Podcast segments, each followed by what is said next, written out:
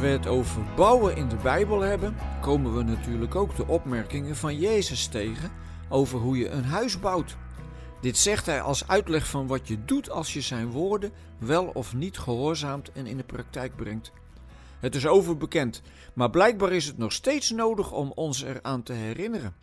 Jezus vergelijkt mensen die zijn woorden horen en doen met iemand die zijn huis op de rots bouwt en iemand die zijn woorden hoort en ze niet doet met een huis dat op het zand is gebouwd of is gebouwd zonder fundament in de versie van Lucas.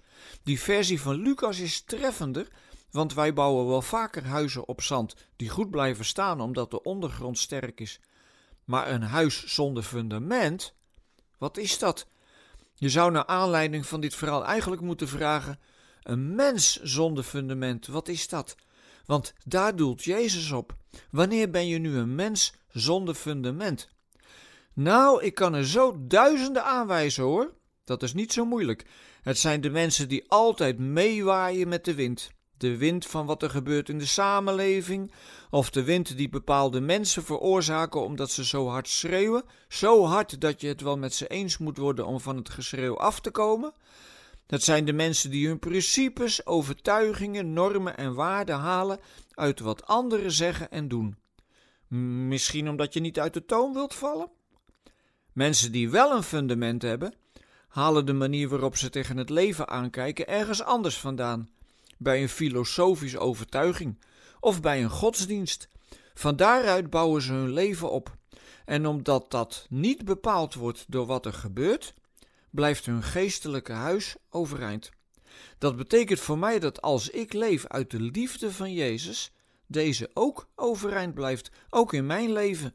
En dat is nogal een uitspraak, want ik ben geen held en ik doe het vaak fout. Maar die liefde wordt me dwars door al mijn fouten heen geschonken, want die is het fundament. En er kan wel eens een muurtje van dromen instorten, of een kamer van relaties, maar het fundament blijft liggen. Ze hebben hier een paar straten verderop een heel huis opgetild met het fundament, omdat het nogal verzakt was. Dat verzakken gebeurt hier heel vaak in de polder veengrond en dan wellicht niet onder heid. Nou ja, ik ben geen bouwkundige, maar wat ik wel zie is dat dat hele huis nog intact is, omdat het rust op het fundament. En daar wil ik in mijn leven voor gaan. Dat fundament van Jezus' woorden, en dat is zijn liefde, is door niets en niemand kapot te krijgen. Dat is een geweldige troost voor mij en voor jou, maar ook een geweldige uitdaging.